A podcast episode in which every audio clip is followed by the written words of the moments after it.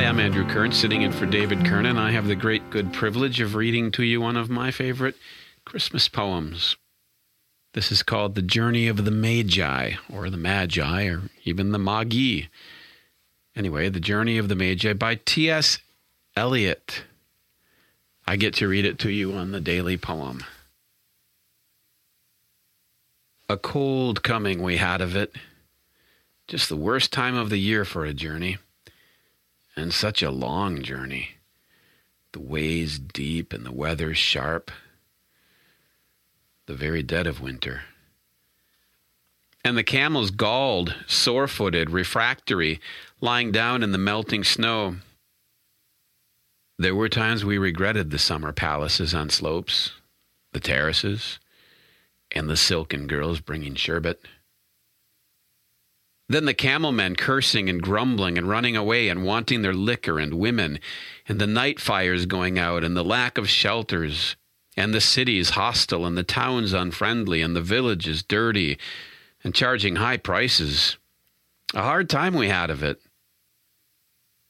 At the end, we preferred to travel all night, sleeping in snatches, with the voices singing in our ears, saying that this was all folly. Then at dawn we came to a temperate valley, wet below the snow line, smelling of vegetation, with a running stream and a watermill beating the darkness, and, and three trees on the low sky. And an old white horse galloped away in the meadow. Then we came to a tavern with vine leaves over the lintel, six hands at an open door dicing for pieces of silver, and feet kicking the empty wineskins. But there was no information, and so we continued and arrived at evening, not a moment too soon finding the place. It was, you may say, satisfactory. All this was a long time ago, I remember, and I would do it again. But set down this, set down this. Were we led all that way for birth or death? There was a birth, certainly. We had evidence, and no doubt.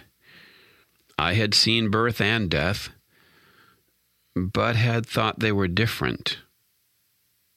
This birth was hard and bitter agony for us, like death, our death.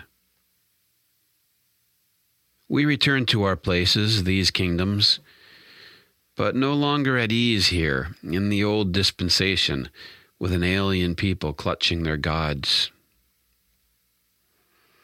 I should be glad of another death.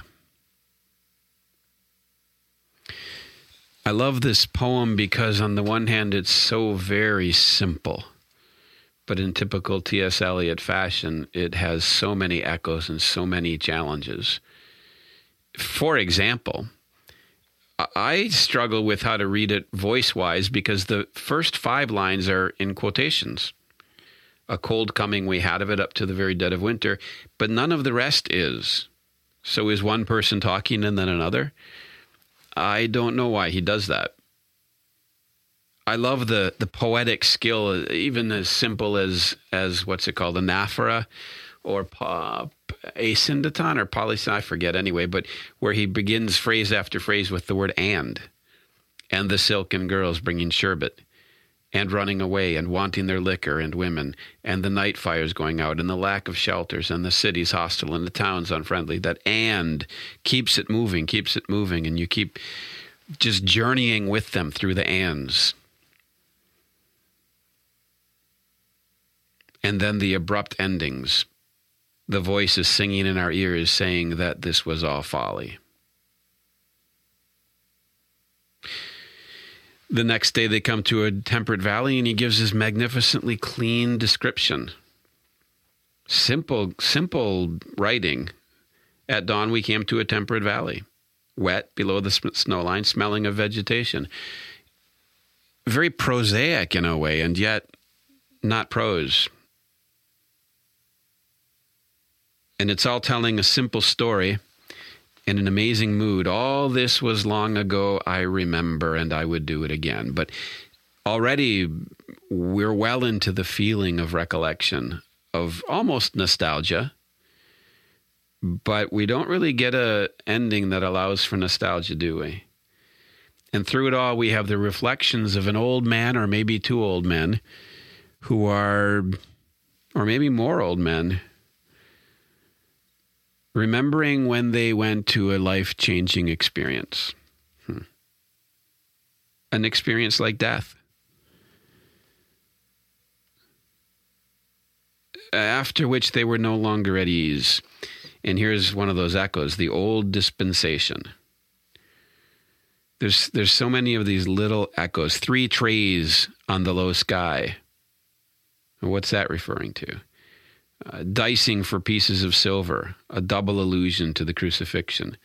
Dicing for the garment and the pieces of silver that Judas got for betraying our Lord. Kicking the empty wineskins. There's all these phrases. It's so brilliant the way Eliot weaves them through. What does it all mean? I'm not sure. What does it, what do all those things mean? I don't I don't know. I'm amazed by his craftsmanship as a poet. But through it all there's this beautiful simple story. The late reflections of a of a magi. Maybe with an audience, maybe with a friend, but talking within himself or to somebody and reciting this poem, The Journey of the Magi a cold coming we had of it. Just the worst time of the year for a journey. And such a long journey. The ways deep and the weather sharp. The very dead of winter. And the camels galled, sore footed, refractory, lying down in the melting snow. There were times we regretted the summer palaces on slopes the terraces and the silken girls bringing sherbet. Then the camel men cursing and grumbling and running away and wanting their liquor and women, and the night fires going out, and the lack of shelters, and the cities hostile, and the towns unfriendly, and the villages dirty and charging high prices. A hard time we had of it. At the end, we preferred to travel all night, sleeping in snatches, with the voices singing in our ears, saying that this was all folly. Then at dawn we came down to a temperate valley, wet below the snow line, smelling of vegetation, with a running stream and a watermill beating the darkness, and three trees on the low sky, and an old white horse galloped away in the meadow. Then we came to a tavern with vine leaves over the lintel six hands at an open door dicing for pieces of silver, and feet kicking the empty wineskins. But there was no information.